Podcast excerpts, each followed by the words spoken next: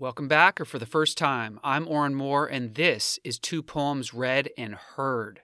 May this move you in a good way and give you that whoa, wow feeling of wonder. And if it does, please rate, review, share, and subscribe to the pod.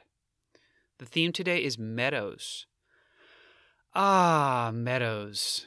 The word alone hints at people and poets enjoying a respite from the dark and shaded forest or the loud and crowded city. Meadows are places to see and relax in.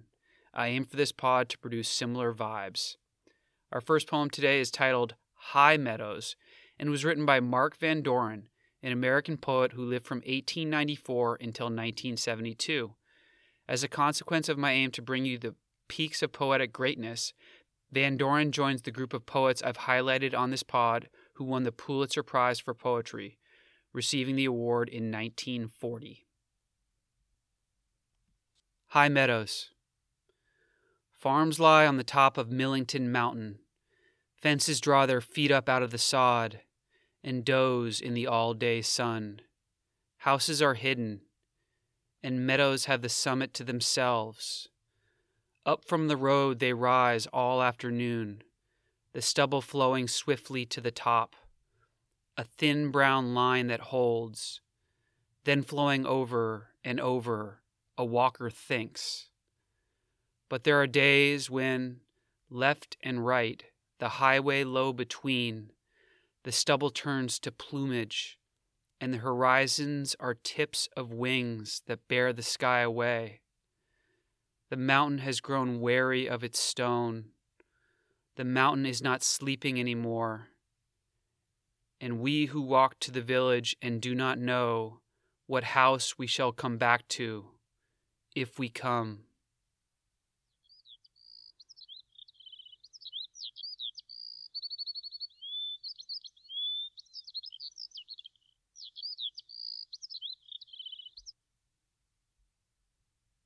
In Van Doren's poem, he takes us to the high meadows that experience the short summer, their grass growing quick in its short season of all day summer sun, unshaded by the trees of the forest.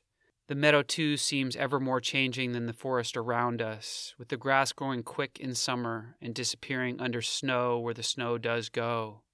And so, in the high meadows, there are days of plumage to take all in, for there are days, too, of stubble and snow that blinds us to often dormant life underneath.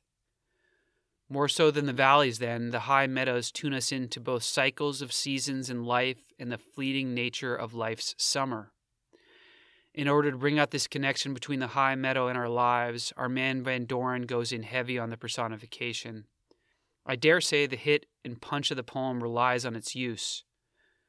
The fences drawing their feet up, the meadows with summits to themselves that will rise all afternoon, and the mountain growing weary of its stone that is not sleeping any more. This personification brings the high meadow alive and an immediacy to the poem and scene which brings us to the point in the pod where, if you've been listening to this pod often, you may be able to guess where I'm going next. Yep, the last lines of the poem that once again bang so hard on the whoa wow door that the door has no choice but to let this poem into the house of wonder. Quote, the mountain is not sleeping anymore, and we who walk to the village and do not know what house we shall come back to if we come. I mean, damn. That's fire because I don't fully get it, but I also fully get it. There's no period after anymore, but instead semicolon. With this, Van Doren links us in those who walk to the village, to the high meadows that are not sleeping anymore. What have we woken to? While I have my own thoughts on this having to do with impermanence and other classic poetic themes, I will note instead that Van Doren, in addition to being a poetic force, was also a renowned and much loved teacher. On this topic, Van Doren said, quote, I have always had the greatest respect for students. There is nothing I hate more than condescension, the attitude that they are inferior to you. I always assume they have good minds. End quote. I feel the way about my listeners as Van Doren did about his students, and trust in the meadows of your mind to interpret Van Doren's high meadows in a way that serves you best, and to find yourself a meadow if it pleases you.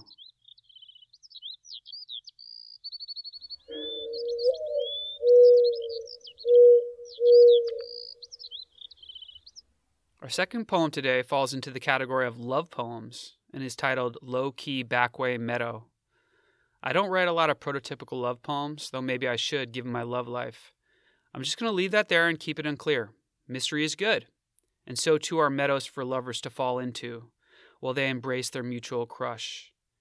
In this one, I fall an AABB rhyme scheme until the final couple lines.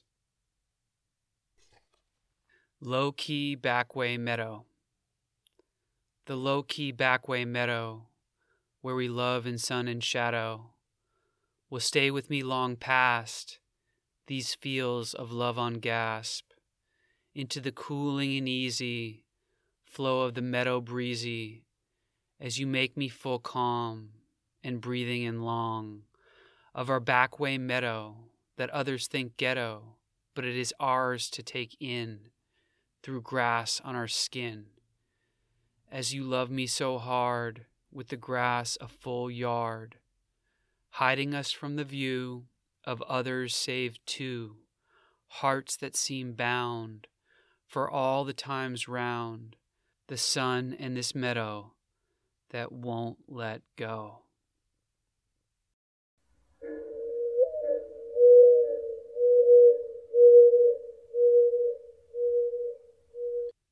Do you visit any meadows, be they real or of the mind? What is there?